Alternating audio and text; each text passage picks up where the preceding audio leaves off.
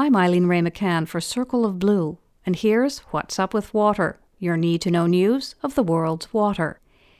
In Europe, drought continues to take an economic toll with losses in shipping, agriculture, and hydropower. Drastically low water levels in the Rhine River are disrupting shipping and crimping inland supplies of key commodities from coal to motor fuel. At the current water level, few barges can dock. Industries are scrambling to work around the shipping snag by using trains and trucks, but supply shortages will ripple across the continent. Switzerland resorted to emergency stockpiles of diesel when some parts of the river receded to knee high levels and fuel barges could not approach the country. Prices spiked, which the Financial Times described as a reaction more commonly associated with war in the Middle East than dry weather in Germany. BASF, a leading chemicals company, has had to cut back production and warned of shortages of certain products. A vital conduit for international trade since the Roman Empire, the Rhine is at its driest since the 1920s, after a prolonged drought. This has both business and government worrying about the immediate economic impact, as well as the effects of climate change on Europe's transportation infrastructure. Christoph Küsters, head of a German transport association, told the Financial Times We had the problem this year that there was relatively little melted snow and ice coming down into the Rhine. A lot of goods have been warehoused in anticipation of this problem, but the longer this situation persists, the bigger the risk of shortages. In a few weeks, it could get harder. In Lithuania, the summer heat cut deeply into grain production, prompting officials to declare a state of national disaster. Crop yields are expected to be down 25% from last year.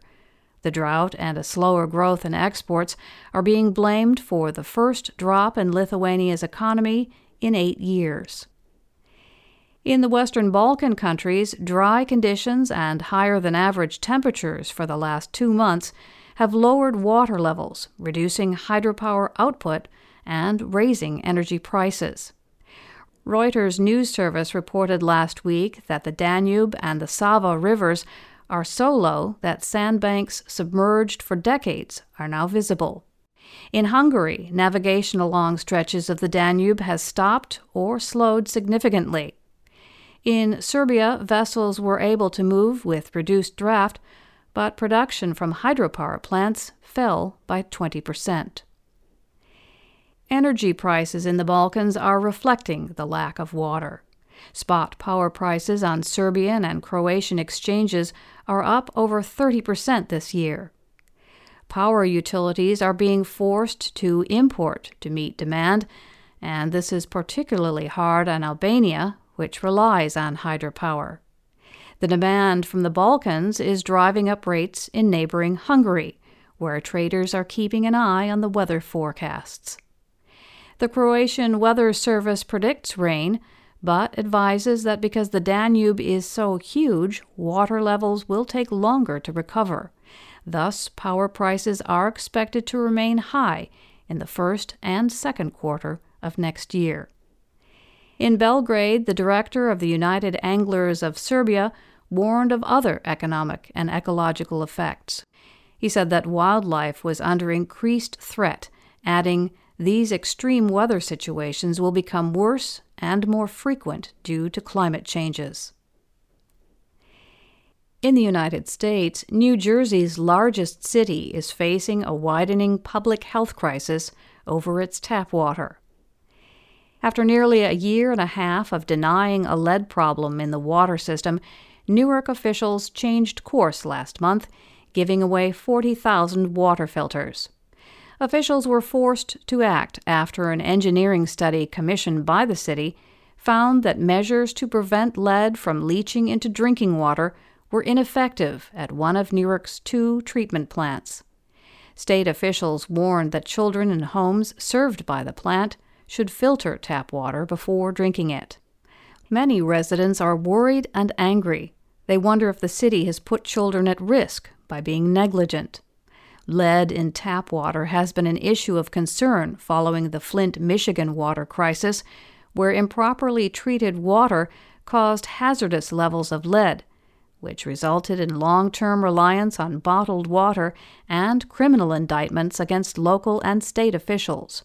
Like Flint, Newark has a large black population and a high poverty rate.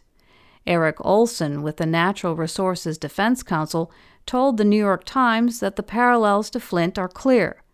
The city was denying a problem even though its own data was showing problems, he said, adding Newark is not as extreme as Flint, but still a serious problem.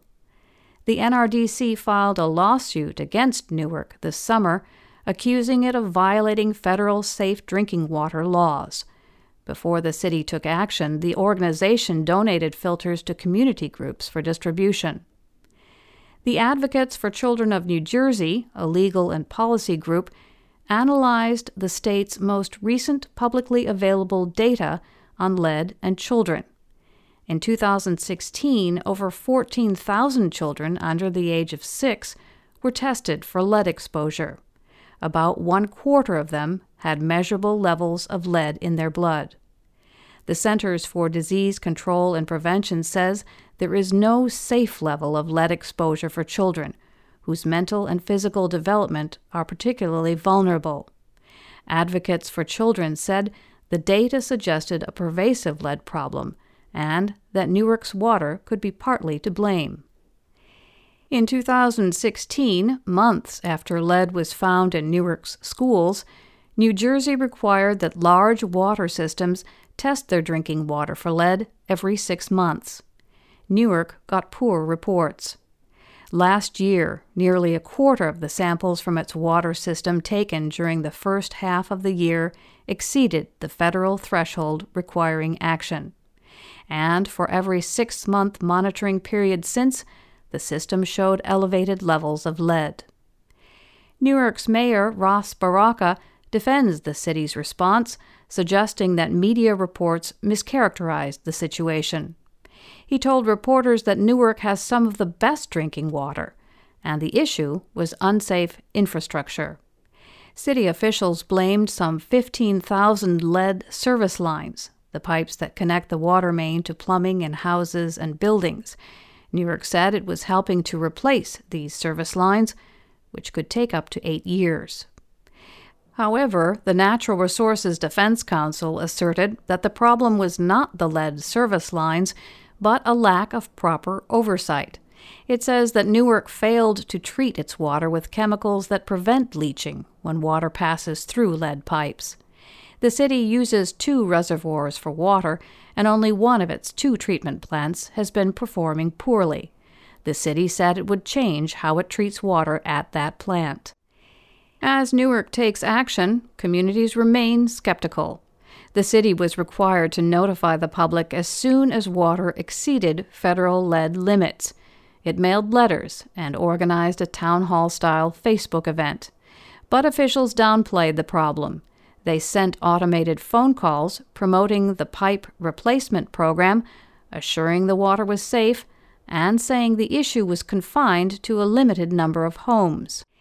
The robocall incensed me, Newark teacher Yvette Jordan told The Times. The gist of it was that everything was fine.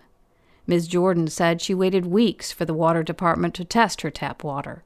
When it did, she found the lead was almost three times the federal action threshold. Pakistan's Supreme Court has once again banned India's television channels from its airwaves with the Chief Justice using the ruling to criticize India's use of shared rivers.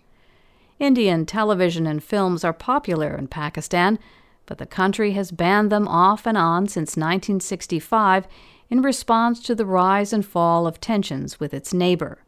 Pakistan says that India is using dams on rivers as a weapon.